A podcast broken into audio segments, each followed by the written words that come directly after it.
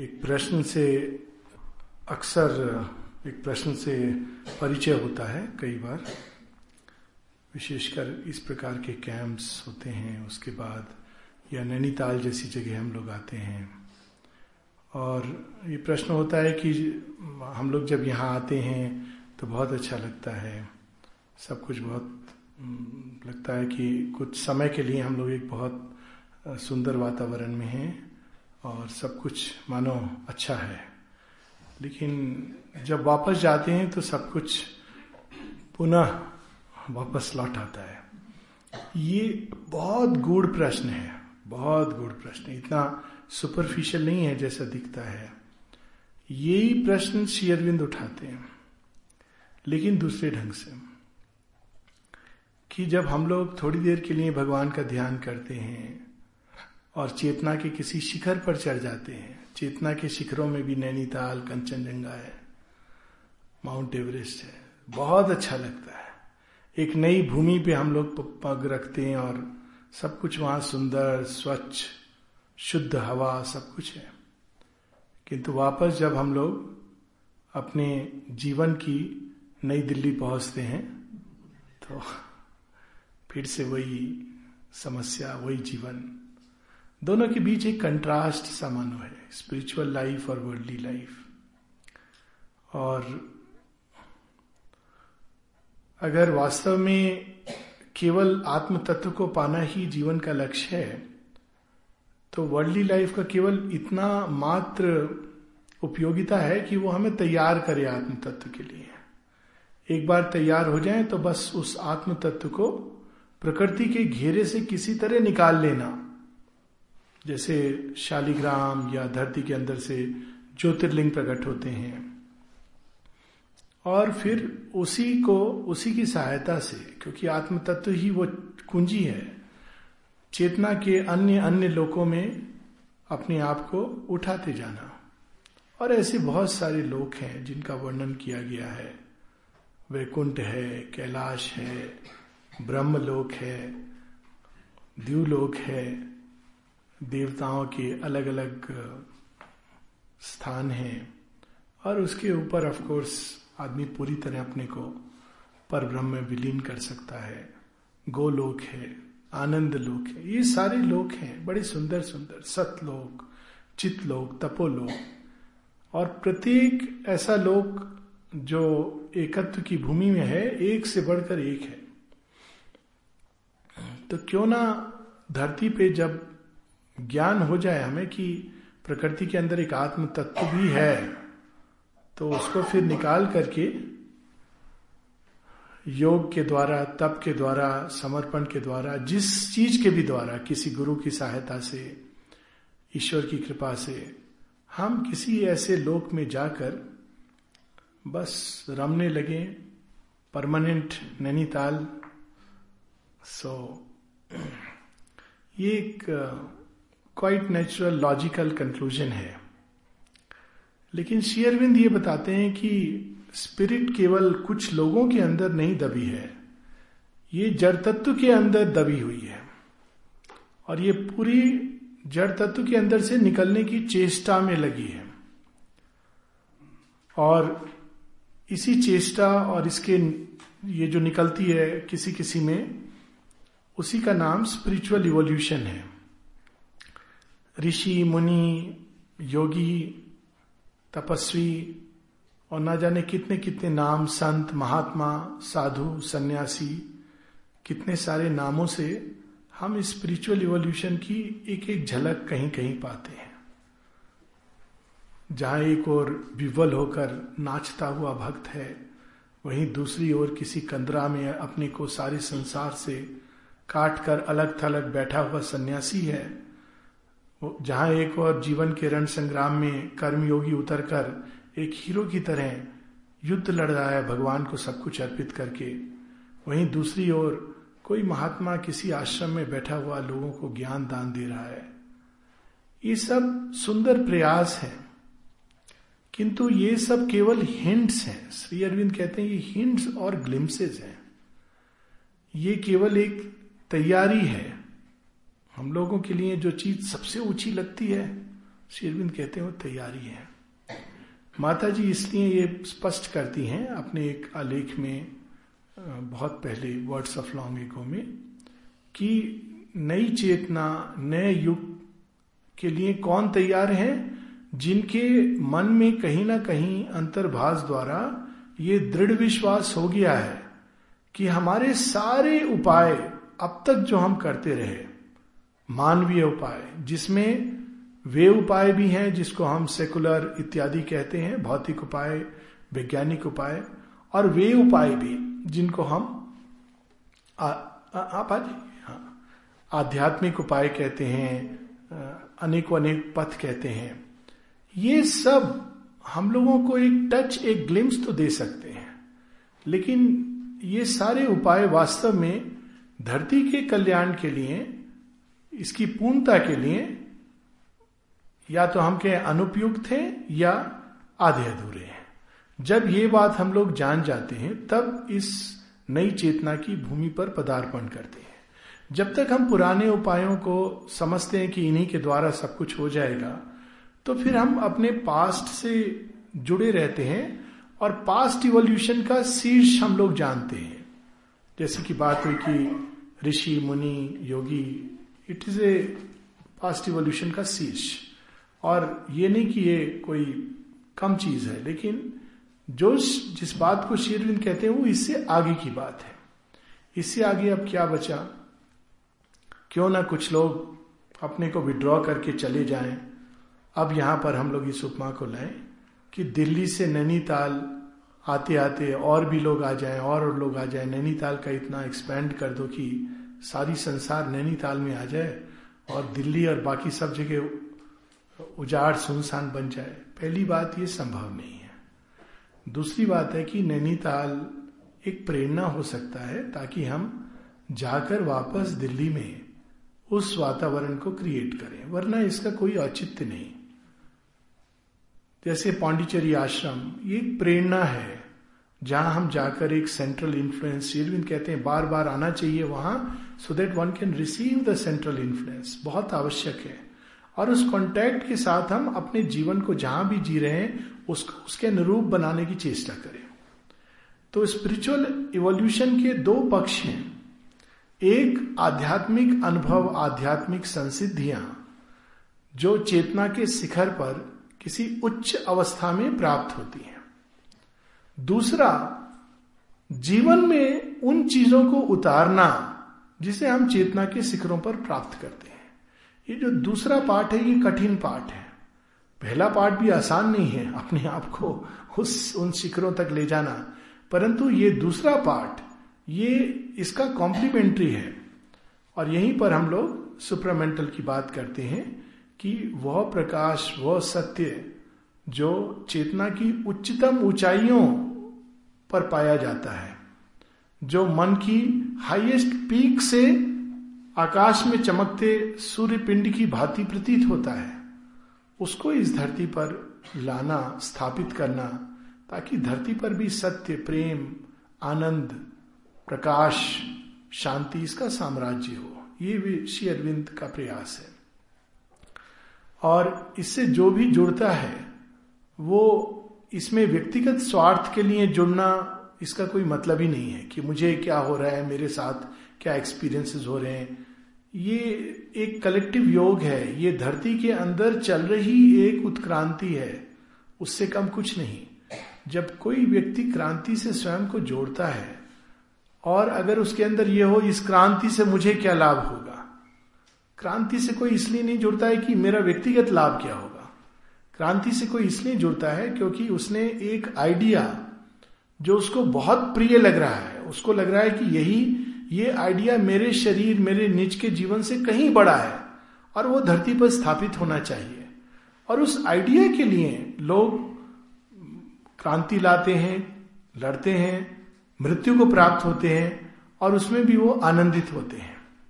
तो ये, इसको, इस योग का जो स्टार्टिंग पॉइंट है, वहीं से हमें अपने अंदर से पूरे स्वार्थ को हटाना इवन आध्यात्मिक स्वार्थ की हमें क्या प्राप्त होगा, हमें क्या लाभ होगा, हमें क्या मिलेगा? माता जी से एक बार किसी ने पूछा सुपर माइंड डिसेंड कर गया है, अब हमें क्या लाभ होगा?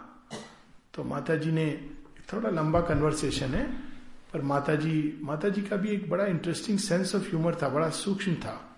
श्री अरविंद का तो पता चल जाता है।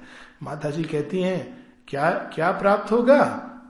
Tell people that they may receive some blows अब डिसाइबल जिसने पूछा था परेशान हो गया मैं ऐसे कैसे बोल दू? तो, तो माँ कहती कि अब धरती का चार्ज सत्य चेतना के अंतर्गत है उसके अधीन है। तो अगर झूठ पे जियोगे तो ब्लोज आएँगी। और अगर सत्य पर चलोगे तो अपने आप चाहे रास्ता लंबा हो कठिनाई हो लेकिन अपने आप वो सत्य तुम्हें रूपांतरित करेगा। ये बेसिक चीज़ उन्होंने बड़ी सुंदर बताई कि अब मैंने इस धरती का चार्ज अब तक मन को था, मन के अंदर ही इसका खेल चलता था कि थोड़ा सच, थोड़ा झूठ। लेकिन अब जिस चेतना को ये चार्ज दे दिया गया है, वो किसी प्रकार के झूठ, मिथ्यात्व को टॉलरेट नहीं करेगी। लोग कहते थे, किंतु आप तो हो। माँ कहती हाँ मैं हूँ, लेकिन मैंने चार्ज उसको अब दे दिया है। बार बार ये बताती थी।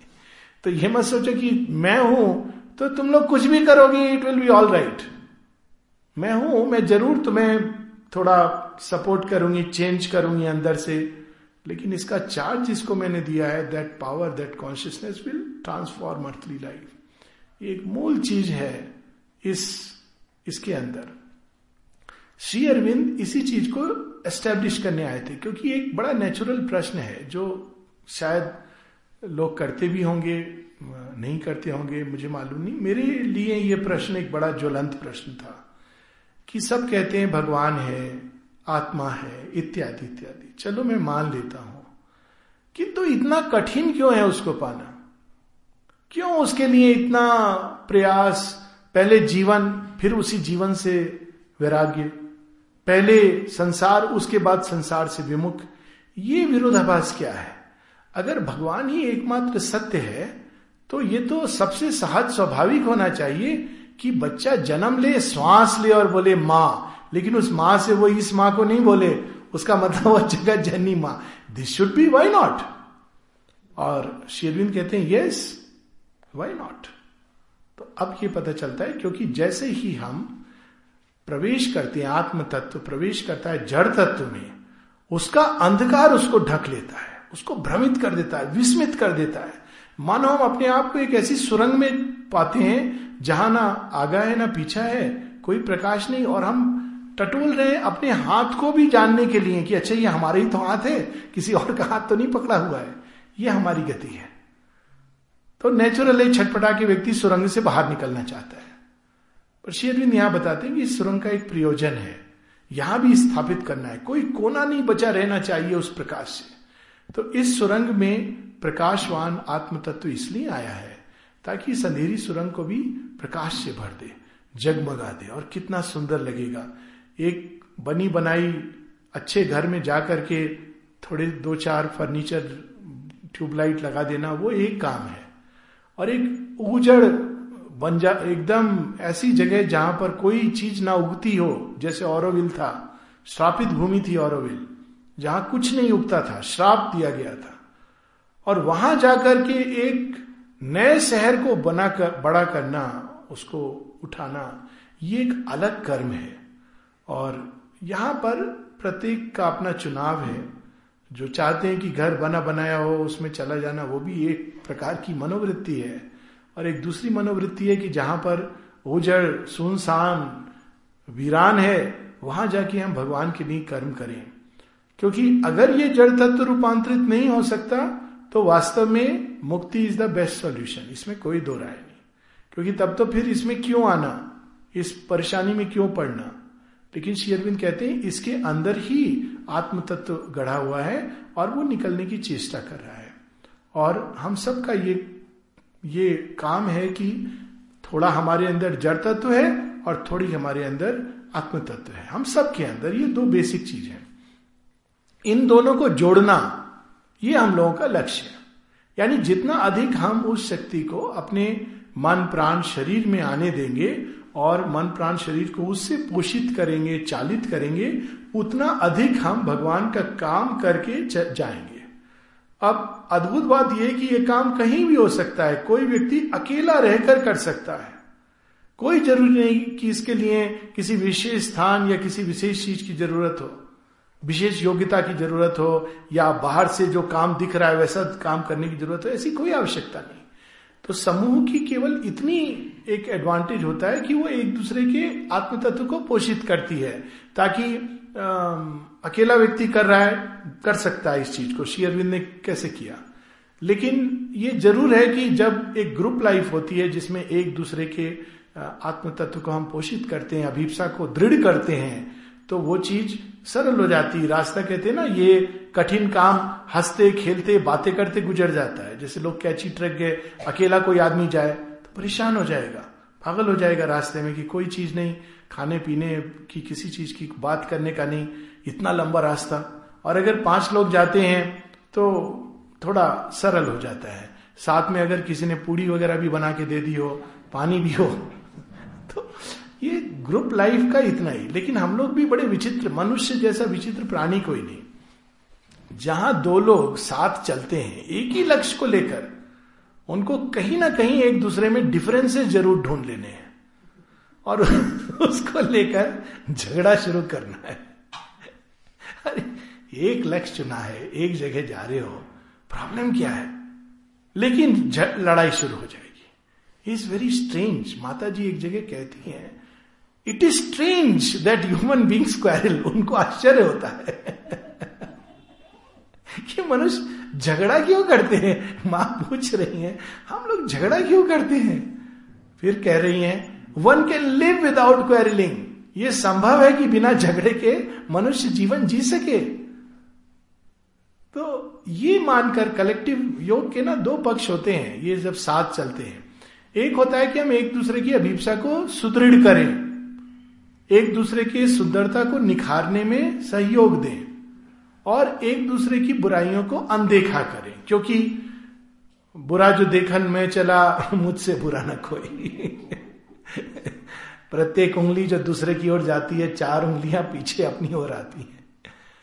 और इसका दूसरा पक्ष है, जो भयानक पक्ष है, कि एक दूसरे के साथ चल रहे थे, लेकिन टावर ऑफ़ बेबिल जैसे सब मिलकर बना रहे थे तो आपस में ही लड़ाई शुरू कर दी, एक दूसरे की बात समझ नहीं रहे थे कंफ्यूज हो गए, और वो पूरा का पूरा टावर आधा अधूरा रह गया और धाराशाही हो गया।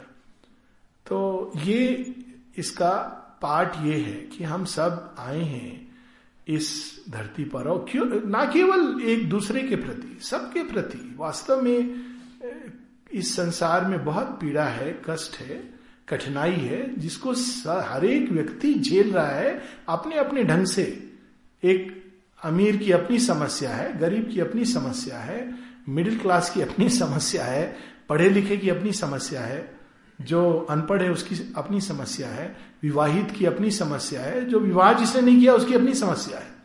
तो समस्या से हम एक दूसरे की समस्याओं को और बढ़ाने की जगह थोड़ा अगर कम कर सके, सदेक्षा, सद्भावना, ताकि इस धरती का कल्याण हो। कितने सुंदर पुराने समय में उपनिषदों में ये मंत्र हैं, जो कलेक्टिव योगा के ही मंत्र हैं। सहना भवतु, सहनो भुनकतु। कितने सुंदर सुंदर वो हैं कि हम सब साथ मिलकर इस जननी जन्मभूमि, इस धरती का कल्याण करें। जन्मभूमि केवल एक भूखंड नहीं है, पूरा, पूरी की पूरी धरती है। और इस पूरी धरती का एक ऋण है हमारे ऊपर। और उस ऋण को हमें चुकता करना है। और इसके अंदर थोड़ा प्रकाश, थोड़ा ज्ञान, थोड़ा आनंद थोड़ी शांति लाकर। अब ये कैसे संभव होगा? कल हम लोग पढ़ रहे थे, श्री अरविंद ने जो मुख्य काम है उन्होंने कर दिया है।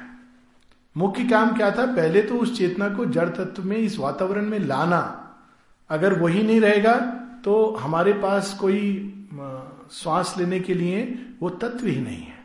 और अब आसान वाला काम है। पुल उन्होंने बना दिया, पुल पर चलना हमारा काम है। माता जी एक जगह लिखती हैं कि हम एक ऐसे युग में श्वास ले रहे हैं, जहाँ हम अपने रिसोर्सेस पे निर्भर नहीं करते। हमारे साथ एक दैवी सहायता सदैव साथ चलती है।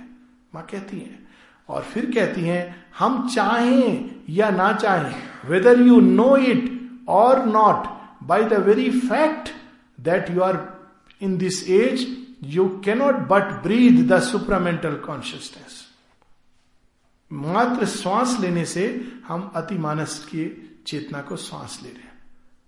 ये काम उन्होंने कर दिया। इसके इसके लिए तो हम लोग कितने भी कृतज्ञ हो, ये जो स्वप्न देखा था वैदिक ऋषियों ने, असदो माँ सदगम्या, तमसो माँ ज्योतिर्गम्या, मृत्युर माँ अमृतम गम्या, उसका जो मुख्य पार्ट है उन्होंने कर दिया। धरती पर वो चेतना स्थापित हो गया हमें क्या करना है? हमें उस चेतना का आवाहन अपने अंदर और उसके द्वारा अपने जीवन को रूपांतरित। और ये हर अवस्था में माता जी टेनिस खेलते खेलते साधना करा देती थी। कितनी सुंदर तरीका है। एक बार एग्जीबिशन लगा था। मुझे कितना आश्चर्य हुआ। देखो, माँ ने कैसा योग लोगों को सिखाया। टेनिस खेलते खेलते लोग साधना कर रहे हैं। और ये आह्वान कैसे करना है? बहुत सिंपल है। कोई इसमें कॉम्प्लिकेटेड चीज़ नहीं है। सबसे इसकी जो मुख्य चाबी है माता जी की ओर खुले रहना। मुख्य चीज़, क्योंकि माँ को उन्होंने श्री ने स्थापित किया है उस शक्ति और हमारे बीच मध्यस्थता करने के लिए। ये नहीं कि हम सीधा नहीं बुला सकते। लोग पूछते थे सुपर माइंड आ जाएगा? तो फिर क्या ज़रूरत है? ऐसे ऐसे लोगों ने प्रश्न करें, आपको आश्चर्य होगा। उसमें लिखा नहीं है आपकी क्या ज़रूरत है, पर उसका भाव यही है उस क्वेश्चन का। फिर किसी गुरु की आपकी क्या ज़रूरत है? क्यों ना हम सीधा उसको इन्वोक कर ले? सोचिए, कोई अपने गुरु से ऐसा प्रश्न कर रहा है कि तुम्हारा औचित्य समाप्त हो गया उसके बाद। और श्री अरविंद कहते हैं कहते हैं yes yes nobody can stop you from trying it but all those have done it have landed into a most horrible cropper गुरु क्या करता है? हमें इक्विप कर देता है। चलना तो हमें है लेकिन वो, जो बात हुई ना, पूरी सब्ज़ी, पानी, यात्रा के लिए क्या क्या चाहिए, सब बता देगा, साथ में दे देगा हमें। और सबसे बड़ी बात है, अदृश्य रूप में साथ भी चलेगा, ताकि जब थकान हो रही है तो गोद में भी उठा लेगा। चलो, कोई बात नहीं, चलो, ये रास्ता मैं पार करा देता हूँ। दैट इज़ द ब्यूटी तो ये सब कुछ उन्होंने कर दिया है। केवल हमें क्या करना है? इस युग में माँ की ओर खुले रहना है। कितनी अद्भुत बात है। कैसे हम खुले? ट्रेडिशनल उसमें देवी देवताओं की पूजा होती है। तो नेचुरल है कई बार प्रारंभ में, क्योंकि हम लोग अपने पास्ट से आते हैं तो हम माता जी को भी एक कबर्ड में, एक स्थान पर, एक कमरे में उनका एक सुंदर सी जगह बनाकर उनको रख देते हैं। तो ये प्रारंभ हो सकता है। लेकिन ट्रेडिशन में हम वहाँ रुक जाते हैं। भगवान का पाठ खोले, प्रणाम किया, मेरा आज ये एजेंडा है, आप प्लीज़ फुलफिल करना कपाट बंद। साथ मत आना, क्योंकि साथ आप आओगे तो आप जगह जगह मुझे सजेशन देने लगोगे कि नहीं, तुम झूठ बोल रहे हो, सच बोलो। मैं झूठ बोलूँगा, मैं जो चाहे करूँगा, आप मुझे सहायता करना कि मैं सक्सेसफुल हूँ। तो ये एक मानसिकता है। लेकिन ये वाले भगवान बहुत देर तक कवर्ड और घर में सीमित नहीं रहते। माँ बहुत देर तक नहीं रहती उसमें। वो बाहर निकल जाती है। हमारे कमरों में विचरण करने लगती है। देखती है क्या क्या कर रहा है। जागते क्या कर रहा है। सोते क्या कर रहा है। बाथरूम में क्या कर रहा है। गाड़ी में जा रहा है तो क्या कर रहा है। छुप के क्या कर रहा है, जो किसी को नहीं मालूम, वो सब उनको पता होता है। और इसीलिए उनको खुद पता चलेगा, उससे बेटर है, पहले ही उनको बता दो। माता जी जगह कहती थी, जब वो किसी से पूछती थी उसकी अवस्था के बारे में कि so what did you do कल क्या हुआ? तो disciple mother but you know आपको तो सब पता है। माँ कहती yes I know but I want to know how much you know मुझे पता है, लेकिन तुम अपनी ओर से बताओ। क्यों? अपनी ओर से क्यों बताएँ? ताकि हम उनसे जुड़े। तो ये दोनों तरफ़ की प्रोसेस है ना? जब हम बताते हैं तो पहली चीज़ तो माँ के सामने अब हम, हमने कल क्या क्या किया? कहाँ कहाँ झूठ बोला? कहाँ कहाँ बेवकूफियाँ किया? बताना है। तो नेचुरली उसका तो पहला करेक्टिव एक्शन वहीं शुरू हो जाता है।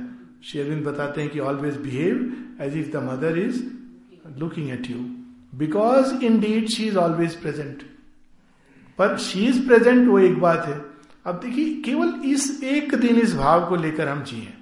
सुबह सुबह उठे, माँ प्रेजेंट है तो क्या करेंगे हम? आँखें मलते हुए बाथरूम तो नहीं जाएँगे। सबसे पहले गुड मॉर्निंग माँ। बोनजूर और ब्यूटिफुल ऐसी रिप्लाई माँ कहती है, एक बार माँ कहती थी, इस शब्द में बड़ी शक्ति डाल दी है, उन्होंने बोनजूर और माँ जब बच्चों कर दी बोनजूर और कहती है if you do it with all your heart I mean good morning सुप्रभात. दिल से अगर करते हो तो इसका प्रभाव पड़ता है। देखिए, योग कहाँ शुरू होता है? All life is yoga where does it start start from the very first moment of the morning good morning माँ और एक स्माइल के साथ, अगर ग्रम्पी है तो माँ, क्या सपना देखा रात को? बड़ा भयानक। माँ थैंक यू रात को बड़ी अच्छी नींद आई। उफ माँ रात को नींद आई नहीं ठीक से। हेडेक भी हो रहा है। तुम ले लो ना ये हेडेक मेरा। और लेंगी। एक बड़ी अच्छी साधिका थी आश्रम में। जानिना स्त्रोका। पॉलिश पोलैंड की थी। और वैसे नर्स थी। फिर वो आश्रम में आई। तो आश्रम में केवल नौ वर्ष रही होंगी। मतलब उसके बाद उनका शरीर पूरा हो गया। शी लेफ़्ट बॉडी नौ वर्षों में उन्होंने क्या प्राप्त किया? उनके बारे में माने एजेंडा में लिखा है। How her soul came to mother and वो कुछ आकृतियाँ उनको आने लगी दिमाग में, उनको बताती थी। आपने देखा होगा कहीं कहीं आई थिंक शिवबिंदो सोसाइटी जो है दिल्ली में, उसमें एक एक फ्री स्केचेस हैं, जिसमें एक माँ ने मानो बच्चे को पकड़ा हुआ है इस आश्रम में। आश्रम में तो है आई नो दैट दिल्ली आश्रम में भी है? हाँ कहाँ पर है? अच्छा तो ये ये आकृतियाँ फ्री स्केचेस उन्होंने बनाए थे। माँ ने बताइए, क्या कहा उसके बारे में? She has solved one of the problems कि जो फॉर्म आएगा न्यू मैनिफेस्टेशन का, वो कैसा होगा? इमेजिन नौ वर्ष हो रहे उनकी साधना क्या थी? वो अपने पत्र में लिखती हैं अपनी एक, सहेली को। कि मैं यहाँ हूँ, बहुत आनंद से हूँ।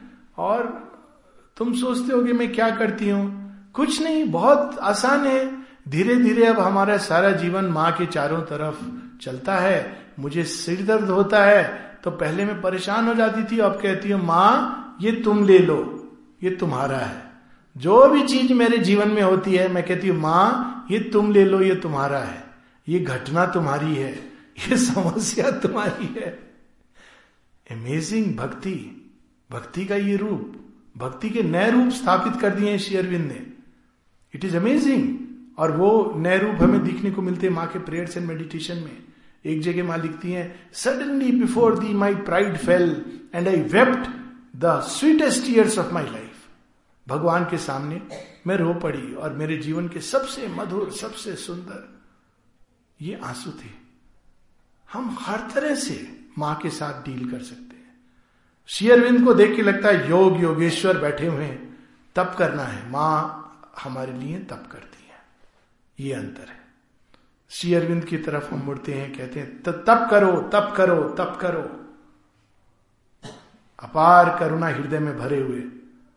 फिर उसी करुणा, उसी प्रेम को मूर्त रूप, माँ है ना, तुम थोड़ा सा तप करो 99 परसेंट उनकी तरफ़ से उनकी ग्रेस करेगी। लेकिन हमें अपना पाठ जो भी है, वो करना है। भोजन करने जा रहे सारे दिन कितने सारे उदारता का दृष्टांत हम सब लोग जानते हैं कि ब्रश करते हो, सोचो, भगवान तुम्हारे साथ खड़े हैं। माँ का एक ऐसा एक्सपीरियंस है, बड़ा अद्भुत है। माँ कहती, जब मैं ब्रश कर रही थी, इनफैक्ट वो बताती हैं, सबसे कठिन होगा मेंटलाइज लोगों को मोड़ना। जो सिंपल चीज़ें हैं, पेड़, पौधे, पशु, पक्षी, यहाँ तक कि जड़ तत्व भी पहले रेस्पॉन्ड करेगा। और फिर वो बताती हैं, आहा, कितना अद्भुत हुआ। जब मैंने टैप खोला और उससे जल आ रहा था, और जब मैंने टूथपेस्ट निकाला, वे सब कितने आनंदित थे। माय वर्ड यूज़ करती they were sparkling with joy वे सब कितने आनंदित हो रहे थे कि अरे, भगवान का स्पर्श मिलेगा। हम कल्पना नहीं कर सकते वो जल कितना, उस जल को कितना आनंद आ रहा होगा कि, आह एम्बॉडी डिवाइन के चरण धोने का अवसर मिलेगा।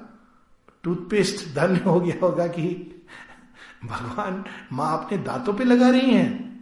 लेकिन हम लोग हैं कि सामने खड़े होके भी भगवान के नाना प्रकार की चीज़ों में घिरे रहते हैं। केवल इस देने का आनंद इतना ही करना है कि वो है, इस भाव से जीवन को जीना है। कि वो सदैव है, केवल कुछ क्षणों के लिए नहीं है, केवल तब नहीं जब हम लोग किसी अपनी आंतरिक अवस्था में शिखर पर चढ़े हुए हैं। माँ तो बिल्कुल नीचे जड़ तत्व तक उतर आई हैं, ताकि वो पूरी तरह हम लोगों की हर अवस्था में साथ रहे। माँ यहाँ तक कहती है कि मैं तुम्हारे साथ हूँ, इसका अर्थ है कि जब तुम कभी डूबते हो तो मैं किनारे खड़े होकर तमाशा नहीं देखती। मनुष्य करता है। जब डुबोता है अपने भगवानों को, दुर्गा को, गणेश जी को तो बाहर खड़ा होकर ढोल पीटता है। मतलब दुख होना चाहिए उसको कि देवी को हम रोक नहीं पाए इतने दिनों तक।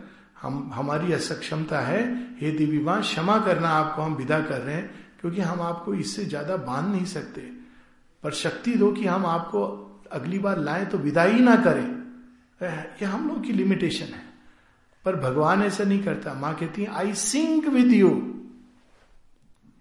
मैं तुम्हारे साथ अंधकार में नीचे गिर जाती हूँ और वहाँ पर कार्य करती हूँ। तो ये दो प्रकार के हम काम इस योग में देखते हैं। एक श्री अरविंद एक बहुत व्यापक कॉस्मिक स्तर पे काम कर रहे हैं। इतने सारे एक एक जगह माँ को बताते हैं कि कुछ टेस्ट में वो दिखाते हैं दिखाते हैं कि ये तत्व इससे न्यू क्रिएशन बनेगा, का मैटर बनेगा। और जो जो लोग खुले होंगे विज्ञान के फ़ील्ड में, वो ये डिस्कवर करेंगे। माँ कहती हैं, ये सब I don't want to understand क्योंकि उनका कार्य क्षेत्र अलग है। श्री अरविंद कार्य कर रहे हैं कैसे क्षेत्र पर? ऐसे लोग हैं जो नई चेतना की ओर खुले हैं, उनको मालूम भी नहीं कि वो खुले हैं। ऐसे ग्रुप्स हैं, ऐसे मानव समुदाय हैं, ऐसे राष्ट्र हैं जो खुल रहे हैं। ऐसी धाराएँ हैं काल की। बहुत सारे, अगर हम पिछले शताब्दी के प्रारंभ में देखें तो डार्विनिज्म, फ्रॉइडियनिज्म और पॉजिटिविज्म इंपीरियलिज्म कम्युनिज्म, मार्क्सिज्म, ये सब धाराएँ बिल्कुल विकराल नाजिज्म, राक्षसों की तरह कोई धारा ने किसी सत्य को पकड़ा था, लेकिन उलट दिया था। अक्सर लोग डार्विन से शेयरविंद को कंपेयर करते हैं। मुझे बहुत आश्चर्य होता है, और ऐसे से लोग जिन्होंने पढ़ा है शेयरविंद को and they write on Darwinism and शेयरविंदो if at all शेयरविंद को अगर हम इवोल्यूशन की किसी चीज़ से कंपेयर करेंगे तो वेदांत की इवोल्यूशन से कंपेयर कर सकते हैं। डार्विन ने उसका ये योगदान था, उसने देखा कि जड़ तत्व के अंदर ही इवोल्यूशन होता है। ना उसके मूल को पकड़ा, ना उसके ओरिजिन को पकड़ा, ना उसके लक्ष्य को पकड़ा, कुछ भी नहीं। रैंडम म्यूटेशन जिसके आधार पर रिचर्ड जॉकिंस जैसे लोगों ने जो उसके अब जूनियर मास्टर्स हैं डिक्लेयर करते हैं there is nothing like divine Darwin का इतना ही कंट्रीब्यूशन है। अगर हम केवल डार्विन के सिद्धांत को माने तो हम बिल्कुल नीचे के सुपरमैन को मानने लगेंगे। क्योंकि वो यही कहता है सर्वाइवल ऑफ़ द फिटेस्ट आपकी आवश्यकता है उसके अनुसार इवोल्यूशन हो जाता है। It is such absurdity to compare him with Sri Aurobindo लेकिन वेदांतिक इवोल्यूशन कहता है कि जड़ तत्व में चौरासी लाख योनिया जो हैं, उनके थ्रू आत्म तत्व का विकास होता है। That is the evolutionary theory in India और उसमें जड़ तत्व के विकास की भी दस अवतार में बात की गई है। It is in itself a complete theory Shri Aurobindo उसको अपनी अल्टीमेट नियति तक ले जाते हैं। श्री अरविंद कहते हैं who says that evolutionary theory was not in India it was very much there Vedanta में जब ये कहा जाता है कि चौरासी लाख योनियों में फेरा लगाकर आत्मा मनुष्य देह धारण करती है it is so evident of course उसका एक बहुत ही, अब लोगों ने तोड़ मरोड़ के कि मनुष्य के बाद फिर छिपकली बन जाओगे दैट इज़ ह्यूम लेकिन it is nothing but the evolution through so many species of the consciousness of the they inside so ये डार्विनिज्म था। फ्रॉइडिनिज्म इस संसार के पीछे कुछ नहीं है, केवल एक डिज़ायर है, केवल एक एक क्रोध और एक कामना लस्ट यही है इस संसार के पीछे। मनुष्य का मुखौटा ओढ़े, वास्तव में एक जानवर बैठा हुआ है। यह भी सच है, अर्ध सत्य है। डार्विन भी सच कह रहा है, अर्ध सत्य। और अर्ध सत्य ज़्यादा भयानक होता है, अज्ञान से। क्योंकि अज्ञान के अंदर एक पॉसिबिलिटी होती है, ज्ञान की ओर। अर्ध सत्य अपने आप को पूर्ण मानकर बैठ जाता है और वो खुलना बंद हो जाता है। एक अज्ञानी, ठीक है, हमें नहीं मालूम, जानना चाहते हैं, पर जो ये मान लेता है कि मेरी ये थ्योरी करेक्ट है फ्रॉइडिनिज्म देखिए उसमें। मार्क्सिज्म एक और सत्य उसने उठाया हुआ है। क्या सत्य है? सब समान है। लेकिन सब समान किस प्रकार है? बायोलॉजिकली समान है। इसलिए भेड़ बकरियों की तरह मनुष्य जी सकता है। और उसके नाम पर कितना कुछ क्राइम हुआ है। ये हम सब जानते हैं, माओ से तुमने कितने मैसेकर्स किए हैं। बाद में वो स्केलेटन गड़े हुए निकले लिटरली उसी प्रकार से इंपीरियलिज्म इसका भी एक सत्य है। भारतवर्ष में होता था राजसु यज्ञ होता था, चक्रवर्ती सम्राट होते थे। इसका सत्य है कि जो सबसे सक्षम है, वो सबको गवर्न करे। इसका सत्य केवल इतना है। और इस सत्य का हम देखते हैं महाभारत के काल में कितना डिस्टोर्शन होता था। इंपीरियलिज्म के अंदर भी ट्रुथ है कि जो राष्ट्र या जो मानव समुदाय सबसे सक्षम है। लेकिन वास्तव में ओरिजिनल सेंस में ये सबसे सक्षम नहीं था। सबसे अधिक धर्म प्रवृत्त है। साथ ही सक्षम है। जब ऐसा व्यक्ति राज्य करेगा, चाहे वो एक सीमित ग्रुप पर करे या एक भूखंड पर करे या पूरे संसार पर करे इट बी ब्यूटिफुल इसीलिए वो युधिष्ठिर को कहते हैं कि तुम चक्रवर्ती सम्राट बनो, क्योंकि युधिष्ठिर का वो सात्विकता कहती, नहीं नहीं नहीं, ये मैं कैसे करूँ? मैं अलेक्जेंडर थोड़ी हूँ। कहते अरे, इसीलिए करो ताकि अलेक्जेंडर ये ना करे। You have to do it क्योंकि ऐसे ही लोग तो उसका भी सत्य है, लेकिन वो सत्य भी डिस्टॉर्ट हो गया था। एक ऐसा राष्ट्र पूरे विश्व पर ना केवल अपना साम्राज्य स्थापित कर चुका था, सबको मानसिक रूप में दास बना रहा था। फ़िज़िकल जो धर्म का साम्राज्य होता है उसमें किसी को मानसिक दासत्व नहीं दिया जाता। This is very important distinction जो चक्रवर्ती सम्राट होते थे, वो लोगों को ये नहीं कहते थे कि तुम्हारी मानसिकता दुर्बल है, तुम बेकार हो, तुमको हमारे अनुसार चल रहा नहीं, वो उनको मुक्त करते थे। वो उनको अपने अपने रास्तों पर चलने के लिए प्रवृत्त करते थे। उनको धर्म प्रवृत्त करते थे। ये ओरिजिनल सेंस था। लेकिन जो यूरोप ने जो किया, वो ये किया कि हम हम सबको मानसिक रूप में दास, और ये ये सब हम लोग जानते हैं, मैक्स मुलर और उसके बाद जिनको हम बहुत पूछते हैं। माननीय मैक्स मुलर जी, उन्होंने किस प्रकार से और क्यों सीखा ये सब? इसके हम लोग इतिहास में नहीं जाते, अभी भी ये मानसिकता है। अगर मान लीजिए शेयरविंद कुछ कह रहे हैं, अगर हम में से किसी ने कुछ उसके ऊपर एक टिप्पणी की, वो कभी सर्कुलेट नहीं होगी। और अगर कोई अननोन एक नाम होगा जिसमें एक या तो प्रीफिक्स होगा रिचर्ड या कोलंबस या पीटर या ये यूनिवर्सिटी, वो यूनिवर्सिटी। हम लोग उसको एक एक पूरा, अरे, सत्य लिखा होगा। सत्य वचन होंगे। मालूम है, उस यूनिवर्सिटी, मिचिगन यूनिवर्सिटी के प्रोफेसर ने ऐसा लिखा है कि पुनर्जन्म होता है। What N absurdity it is slavery और शेयरविंद कितना उन्होंने प्रयास किया, इस स्लेवरी से हम बाहर उठे पूरे सर जेसी बोस के ऊपर शेयरविंद ने न्यूज़ ऑफ़ द मंथ और उसमें आप पढ़ेंगे तो आश्चर्य होगा कि उन्होंने कहा कि ये बहुत शुभ संकेत है कि एक ऐसे व्यक्ति ने, ऐसी भूमि के व्यक्ति ने, वैज्ञानिक ने यह सत्य डिस्कवर किया, जो सत्य यहाँ के ऋषियों ने शुरू से ही पाया था। How happy he was how happy he will be अगर हम जिस भी क्षेत्र में, चाहे विज्ञान हो या कला हो, हम उस गरिमा को वापस लाएँ, इस दासत्व को अस्वीकार करें। मानसिक दासत्व is the worst so imperialism ने पूरी मानसिक रूप से ये थर्ड ग्रेड प्राणी फ़र्स्ट क्लास इज़ ऑन एक समय था, जब थिएटर्स के अंदर ये लिखा जाता था Indians and dogs are not allowed हाँ ये सत्य है। और अभी भी हम पूजा करते हैं, अभ्यर्थना करते हैं। केवल स्किन का कलर देखकर। ये नहीं कि हमें किसी के प्रति कोई दुर्भावना रखनी चाहिए।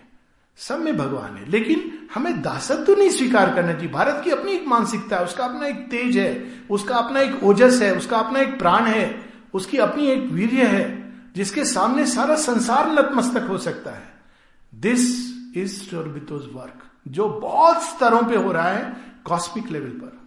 और माता जी से जब किसी ने पूछा 1950 के बाद कि, श्री अरविंद अभी कहा है, कैसे ही? माँ कहती है आई थिंक ये 69 का है।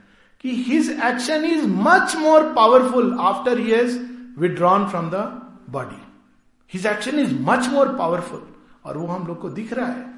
कितनी प्रकार की क्रांति हो रही है संसार में जिसकी हम कल्पना नहीं कर सकते, और वो शेयरविंद का कार्य है। शेयरविंद लार्ज स्केल पर कार्य कर रहे हैं। और हम सब भी उससे जुड़ सकते हैं। ऐसे लोग हैं जो डायरेक्ट उनके इंस्ट्रूमेंट बनकर जो इस प्रकार की क्रांतियों में लगे हुए हैं। परंतु एक और कार्य है जो हृदय हृदय के अंदर हो रहा है। डिटेल में हो रहा है। कठिन कार्य है वो। वो कार्य माँ कर रहे दो एक ही हैं, साधकों के अंदर एक एक साधक की छोटी छोटी समस्या। इसीलिए हम देखते हैं कि वो दो जो एक हैं, उन्होंने इस तरह से अपने if I may use A human term कर्म को विभाग किया है। शेयरविंद is over seeing that's why माँ हमेशा कहती जब वो यहाँ थे तो मुझे कोई चिंता नहीं, मैं सब कुछ उन पर डाल देती थी। डिटेल में यार, इसीलिए जो साधना कर रहे हैं, वो स्वतः ही अनुभव करते हैं। शेयरविंद भी हेल्प करते हैं, लेकिन वो जब कोई बहुत ही एक विकट चीज़ हो, एक बड़ी, एक डिफरेंट स्कोप उसका होता है। विश्व युद्ध चल रहे हैं, लेकिन ये डेली लाइफ हमारी योग यात्रा, हमारी साधना, कैसे हम प्रगति करें, इन सब में माँ। उन्होंने लार्जर पर भी वो कर सकती हैं, पर उन्होंने छोड़ा हुआ है। और उन्हीं की शक्ति है, जो बाकी जगह भी कार्य कर रही है। This is how we have to see their relation दोनों ही उन्होंने उस युग में आए और उस सारी धारा को मोड़ दिया। अगर हम देखें पिछली शताब्दी को, इतने अधिक नरसंहार, दो भीषण विश्व युद्ध किसी अवतार ने इस तरह का नहीं देखा होगा। और ठीक उस समय माँ श्री अरविंद। और जब विश्व युद्ध हो रहा है, प्रथम विश्व युद्ध अरविंद प्रकाश के बीच बिखेर रहे हैं। Page after page Arya started White star scripts of the gods born from the presses of light, page by page to the dim children of earth were given. सब टूट रहा था ध्वस्त हो रहा था। फ़र्स्ट वर्ल्ड वॉर के दो एक अच्छा इफ़ेक्ट भी था एक बुरा भी। अच्छा इफ़ेक्ट था कि नारी मुक्ति वहाँ से प्रारंभ हुई। क्योंकि जो पुरुष थे वो मर गए बहुत सारे। It's a fact it's a real fact तो लोगों को समझ नहीं आया अब हम क्या करें? तो they recruited women for many of the activity जैसे नर्सिंग एक्सेट्रा और फिर उन्होंने देखा मेनी थिंग्स या एंड देन दे फाउंड कि नारियाँ ना केवल उतना ही अच्छा उससे भी अच्छा कर रही हैं। तो पहली बार लोगों की मानसिकता खुली कि हमने सोचा था ये तो केवल घर की देहरी के भीतर नहीं, ये तो हमसे बेटर तब और भी और समस्याएँ हुई, लेकिन this was the good effect bad effect were many plague जितने लोग युद्ध से नहीं मरे, प्रथम विश्व युद्ध से, उससे तीन गुना ज़्यादा प्लेग से मर गए। वो जो विभिषिका उठी। सिनिसिज्म उसके बाद आर्ट साइंस सबके अंदर एक निराशावाद। कि क्या है? ये संसार है। सब जगह निराशावाद एक आ गया था। ऐसे समय शेयरविंद ने ऑलरेडी इसको देखकर इस महाअंधकार को उन्होंने ऑलरेडी इस अंधकार से कैसे निकलना है? इसकी नियति क्या है? आगे क्या समय आने वाला है? राष्ट्र को क्या करना है? मानव समुदाय को क्या करना है? मनुष्य को क्या करना है? एक एक व्यक्ति को क्या करना है? ये सब डिटेल लिखकर ब्लूप्रिंट उन्होंने दे दिया। और फिर भी वो जानते थे कि कोई ये सब करेगा नहीं। तो हम सब के बीच उन्होंने माँ को स्थापित कर दिया। कि mother will do it for you. अब क्या करना था हमें? खुलना है माँ के प्रति। हाउ डिफ़िकल्ट हाउ सिंपल शेयरविंद कहते हैं कि अगर इस योग के लक्ष्य को देखें, बहुत कठिन। अगर इसके मीन्स को देखें तो बहुत सरल। यही मीन्स है। न जोग हम लोग सुनते थे ना बचपन में किसने लिखी है? कलयुग जोग, न जप, न ज्ञान, एक आधार, राम गुण गाना सच सच बात है। क्योंकि वे जानते हैं, इस युग में उस तरह की तपस्या करना कठिन है। जड़ तत्व की बहुत स्ट्रांग पकड़ है मनुष्य के ऊपर। वातावरण उसको सपोर्ट नहीं करता। इसलिए माँ है, पर हमें खुलना है। अब खुलने के लिए कैसे? जैसे बात हो रही थी, हम एक मंदिर, एक अपने घर में एक जगह लगा के माँ को रख सकते हैं। वो एक तरीका है। दूसरा नेक्स्ट स्टेप केवल एक कमरे में क्यों? बाकी घर किसका है? नेक्स्ट स्टेप फिर केवल एक घर में क्यों? यहाँ पर क्यों नहीं? श्री अरविंद कहते हैं, इस टेंपल में स्थापित करो। And you must keep the temple clean if you wish to install the living presence इसमें कोई बाहरी पूजा, आंतरिक पूजा का भेद नहीं है। दोनों जगह। क्योंकि यहाँ पर आंतरिक रूपांतरण ही काफ़ी नहीं है, बाह्य रूपांतरण भी है। अंदर भी, बाहर भी। अंदर माँ का जप माँ की उपस्थिति, माँ के प्रति आत्मनिवेदन, बाहर भी। केवल अपने घर में नहीं, अन्य जगहों पर भी, अन्य स्थानों पर भी। कोई ऐसा स्थान जहाँ व्यक्ति चला जाए, जहाँ लगे कि, हे भगवान, हम कहा गए? माँ की उपस्थिति इन्वोक करना। क्योंकि कोई स्थान उनसे रिक्त नहीं है। किसी समस्या में फंस गए, ऐसी इवन टेररिस्ट सामने आ गया। नहीं लेट्स पुट इट पुराने समय वाले पॉलिटिशियन सामने आ गए। क्योंकि टेररिस्ट तो केवल बंदूक से गोली मारता है शरीर मरती है। पॉलिटिशियन तो पूरी तरह लूट लेते हैं। अब कुछ अच्छे पॉलिटिशियन आ रहे हैं। ऐसा मेरा विश्वास है कि हमें इस श्रेणी को इतना बुरा नहीं समझना चाहिए। हाँ, अच्छे लोग आ रहे हैं। अच्छे दिन आने वाले हैं। पर मूल चीज़ ये है कि कभी भी कोई विकट परिस्थिति माँ माँ माँ माँ माँ यही करते जाना है। माँ का नाम, माँ का नाम, माँ का नाम। उनकी ओर उद्घाटन, सब कुछ उनकी ओर खोल देना। माँ ऐसा हूँ, आज ये हुआ, ऐसे हुआ, वैसे हुआ। माँ से बात करना, माँ को देना, इतना सरल योग है। यही ध्यान है, यही जप है। यदि इससे अधिक कोई कुछ कर सकता है तो मना ही नहीं है। इससे अधिक अगर कोई बैठ के बहुत ध्यान लगा सकता है, घंटों it is up to the person कोई अपनी पूरी इंद्रियों पर इंद्रजीत इंद्रजीत तो वैसे मेघनाथ भी था।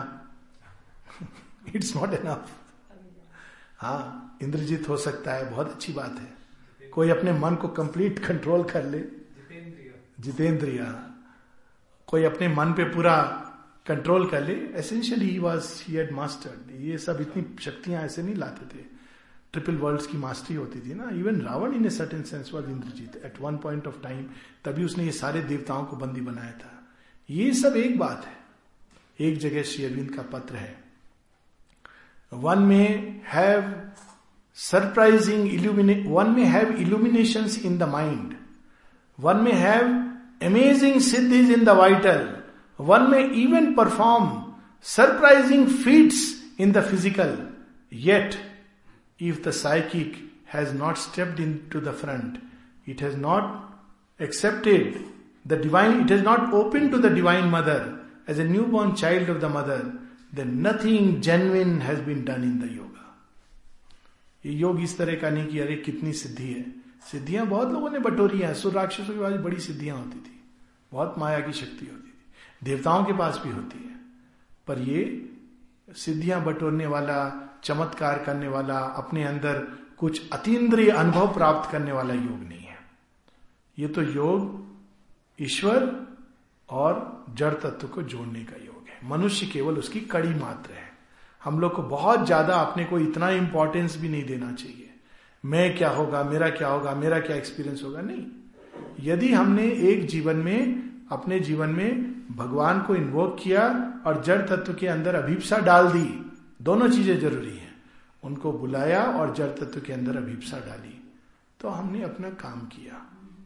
और इतनी अपेक्षा की जाती, इससे ज़्यादा नहीं। माने ये कहा था, हर किसी के पास एक सीमित चेतना है और उस चेतना को मेरे को अर्पण करो। This is all that is asked of you और किस तरह करो? प्रसन्न रहकर। ये नहीं कि क्या भगवान को अर्पण करो, ऐसे नहीं। प्रसन्न रहकर। Be simple be happy do your work as well as you can always remain open towards me और this is all that is asked from you पंचसूत्री programme be simple mind कितना कॉम्प्लिकेट करता है, उलझाता है। कितने प्रकार की कृत्रिमता ला देता है। तो बी सिंपल सरल, पुष्प की तरह। बी हैप्पी भगवान का कम से कम एक जने का तो भार कम करेंगे। एक सज्जन थे जो माता जी जब ब्लेसिंग पैकेट देती थी ब्लेसिंग्स देती थी तो वो नहीं जाते थे, फूल देते। तो किसी ने उनसे पूछा कि आप क्यों नहीं जाते? कहते, देखो, माँ इतनी बार देती है, कभी सोचा उनको कितना कष्ट होता होगा? तो मैं सोच रहा हूँ कम से कम मैं अपना अपना वाला जो पार्ट है, वो ना करूँ। Of course this not a good way to think but I am just saying कि कम से कम यदि हम प्रसन्न रहें तो भगवान के काम में सहायता मिलती है। क्योंकि जब हम पीड़े, दुखी, हर समय अवसाद से घिरे तो उस जहर को कौन पीता है? नीलकंठ पीते हैं। शिव जी जहर पी लेते हैं, वो अच्छी बात है, पर उनको जहर देना तो अच्छी बात नहीं है। उनको तो हमको अच्छी अच्छी चीज़ें देनी चाहिए, मोदक मिष्टान तो अपने अंदर मोदक मिष्टान बन जाए। ये नहीं कि डायबिटीज़ हो जाए तो मोदक, भगवान कहेंगे डायबिटिक की कॉन्शियसनेस से ज़्यादा टेस्टी है। मीठी है। पर जनरली शायद भक्तों को डायबिटीज़ ज़्यादा होती है। इसका एक सर्वे करना चाहिए। मेरा अपना ये मानना है। Anyways we should offer a beautiful consciousness to the divine sadhana अपने अंदर अच्छी चीज़ों को लाना इसलिए नहीं कि मैं योगी बन जाऊँगा, तपस्वी हो जाऊँगा। सहज भाव से। भगवान को कोई चीज़ देनी है तो अच्छी होनी चाहिए। जब अपनी चेतना उनको देनी है तो उसके अंदर नाना प्रकार के उल्टे सीधे विचार, दूसरों के लिए दुर्भावना, दुर्गंध की रूप में है। हम लोग अगरबत्ती बाहर से चढ़ा रहे हैं, अंदर में क्या जल रहा है? ईर्षा का धुआँ। तो बेचारे भगवान बोलेंगे कि क्या है ये? एक तरफ़ ये जला रहा है, लेकिन ये दूसरी तरफ़ ये दुर्गंध दे रहा है। तो उनको अगर हमारे अंदर एक अच्छा सुवासित पुष्प की तरह जीवन खिल उठे, जिसमें अच्छी अच्छी चीज़ें हों सुंदर सुंदर भाव हों, सुंदर विचार हों तो ये भगवान को अर्पण करने की थाली अच्छी होगी। वो दूसरी भी अर्पण स्वीकार करेंगे, पर उसमें फिर वो काम करेंगे, और तब एक लंबी प्रोसेस चलेगी। अगर वो वाला पार्ट थोड़ा हम भी कर लें तो बहुत अच्छा है। और जीवन में जो भी परिस्थितियाँ आएँगी, अभी ये संसार पूरी तरह भगवान के अधिकार में नहीं हुआ है। It is in the process of becoming that और जब तक ये वैसा नहीं होता, तब तक ये मान लेना, जो परिस्थिति आ रही है, भगवान की दी हुई है इट इज़ नथिंग इससे बड़ी फुलिशनेस और कोई नहीं हो सकती। माता जी कहती हैं, अगर ये मान के चलोगे तो एक तो भगवान को तुम बहुत क्रूर करार दोगे। संसार में बहुत कुछ होता है। सोलह दिसंबर का निर्भया कांड भी होता है। तो ये कि भगवान ने कराया। ऐसी सोच मानसिकता अच्छी नहीं है। ये शक्तियों का खेल है और भगवान चाह रहे हैं कि ये सारा शक्तियों का खेल पूरी तरह भगवान के अधिकृत आ जाए। किंतु इन शक्तियों ने अब तक जड़ तत्व पे अपना अधिकार किया हुआ है। वो छोड़ना नहीं चाहती। तो इसीलिए हम लोग को अभी भी, माने लिखा है, डायरेक्ट हीलिंग हो सकती है, लेकिन दवा की ज़रूरत पड़ती है क्योंकि जड़ तत्व को छोड़ नहीं रही वो। कलेक्टिव सजेशंस हैं। बहुत सारी चीज़ें हैं जिनसे युद्ध हो रहा है, बड़े व्यापक स्तर पे हो रहा है। शेयरविंद कर रहे हैं, हम सब के लिए वो युद्ध। कितने सारे सजेशंस कि नहीं नहीं, भगवान की शक्ति हो तो ठीक है, लेकिन थोड़ी कोई हमारी बीमारी दूर करेगी। माँ कहती इट इज़ अ फॉल्सुड ये सजेशन फॉल्सुड है। वास्तव में रियलिटी नहीं है। वो सब कुछ कर सकती है। लेकिन वो चारों तरफ़ जब देखते हैं और आसान नहीं होता, इसलिए मनुष्य के अंदर वो विश्वास की सुई इधर उधर जाने लगती है। तो अभी ये जड़ तत्व पूरी तरह आत्म तत्व के अधिकार में नहीं है। अभी ये मन तत्व और प्राण तत्व के अधिकार में है। और वो इसको जैसे उसने गढ़ा है, वो उसी ढर्रे पर चलान, चलने देना चाहता है। जैसे मिनिस्ट्री चेंज होती है तो जैसे पुराने मिनिस्टर ने अपने नीचे लोगों को शिक्षा दी होगी कि देखो, मेरा कट इतना है, तुम्हारा कट इतना है, जो भी शिक्षा दी होगी। अब जब नया मिनिस्टर आएगा, अगर वो ईमानदार है तो उसको सबसे बड़ी समस्या अपनी मिनिस्ट्री से होगी। क्योंकि खून मुँह लगा हुआ है। वो क्यों छोड़ेंगे अपना हिस्सा? आप हो गए ईमानदार, अपने घर के हो गए। हमको तो अपना घर चलाना है। It's not an easy task तो वो सब जो तत्व हैं, वो आसानी से नहीं देते। तो ये एक इम्पॉसिबल मिराकिल की कल्पना करना कि अरे हमने पुकारा हमारे फट से हाँ आर्थ प्रार्थना एक बिल्कुल जीवन को लेने वाली समस्या। She intervenes immediately and cuts the things लेकिन उसमें क्या होता है, कई सारे कार्मिक नॉट्स काटने पड़ते हैं। बट मदर डज इट अगर कोई व्यक्ति जीवन अपने भगवान को दे रहा है तो divine intervenes and does it लेकिन जो नॉर्मल एक डे टू डे एक नॉर्मल कोर्स में चीज़ें होती हैं तो भगवान इंटरवीन भी करते हैं तो वो उस समस्या को या तो छोटा कर देंगे हमारे अंदर सहन शक्ति दे देंगे। उस साइकिल से हमको जा, जाना होता है। बीमार हुए पाँच छह दिन जो भी लगे उसकी जगह दो तीन दिन लग गए या उसके कॉम्प्लिकेशंस नहीं हुए। इस तरह की चीज़ें होंगी। बिकॉज़ अभी ये जड़ तत्व पूरी तरह भगवान के प्रति रिसेप्टिव नहीं है। इसको रिसेप्टिव बनाना है। और इसको रिसेप्टिव बनाने का जैसे बात हुई जितने भी उपाय फ़िज़िकल कल्चर के हैं इसीलिए माँ इतना ज़ोर देती हैं इस पर। फ़िज़िकल एजुकेशन पर एक्सरसाइज पर कुछ नहीं तो डेली वॉक्स पर। और वॉक करते समय हाँ और वॉक करते समय हम लोग श्वास के साथ माँ के नाम का इन्वोकेशन कर सकते हैं। इंस्टेड ऑफ़ यू नो बेकार की गपशप करने की बजाय या अपनी सब समस्याओं में उलझे रहने बजाय एक एक श्वास के साथ माँ माँ ओम नमो भगवते। कितना सुंदर आप करते हैं बड़ा अच्छा लगता है। ओम का एक जेंटल एटमोसफियर में डाइनिंग हॉल में। तो हर एक श्वास के साथ अगर हम इस चीज़ को करें कितना अच्छा रहे जब वॉक ले रहे हैं। तो वॉक नहीं वो योग हो जाएगा। युक्त आहार विहार पिक्चर देख रहे हैं। उसमें भी भग, भगवान को बैकग्राउंड में ज़रूर रखें उनको साथ बिठा के पिक्चर देखें। तो समझाएँगे उस नए ढंग से दिखाई देगा। उसके अंदर भी डिविनिटी का एक्शन दिखाई देगा कि कैसे ये संसार ट्रेन में सफ़र कर रहे हैं, लोग आसपास में हैं, बातें कर रहे हैं, ताश खेल रहे हैं। भगवान को बिठा दीजिए, देखिए जरा मुझे समझाइए ये क्या है। रियली इट इज़ अमेजिंग एक नया जगत खुल जाता है। It's a world of wonder और इतने सारे रिवील करते हैं वो। पर हमें मुड़ना है उनकी ओर। हम लोग बहुत जल्दी बस अपने माइंड के जजमेंट ओ, ये देखो, ये क्या कर रहा है? वो वो देखो, वो क्या कर रहा है? ये ऐसा है, वैसा है। भगवान को बिठा के मुझे समझाइए, मुझे नहीं समझ आ रहा। लाइफ डिवाइन नहीं समझ आ रही, आप समझाइए। आपने लिखी है, क्यों लिखी है इतनी कठिन? इंग्लिश में क्यों लिख दी? हमें या तो इंग्लिश पढ़ाते इतनी अच्छी। तो he will take care rather mother will take care mother will take care she will make sure कि दिव्य जीवन का जो कुछ समझना है सार, वो सब हमारे अंदर अपने आप प्रकट हो जाएगा। सब कुछ सरल हो जाए सहज हो जाएगा, सुंदर हो जाएगा। Ten thirty. So will stop here आधे घंटे बाद प्रश्न, पहला प्रश्न आपका लेंगे, उसके बाद बाकी प्रश्न।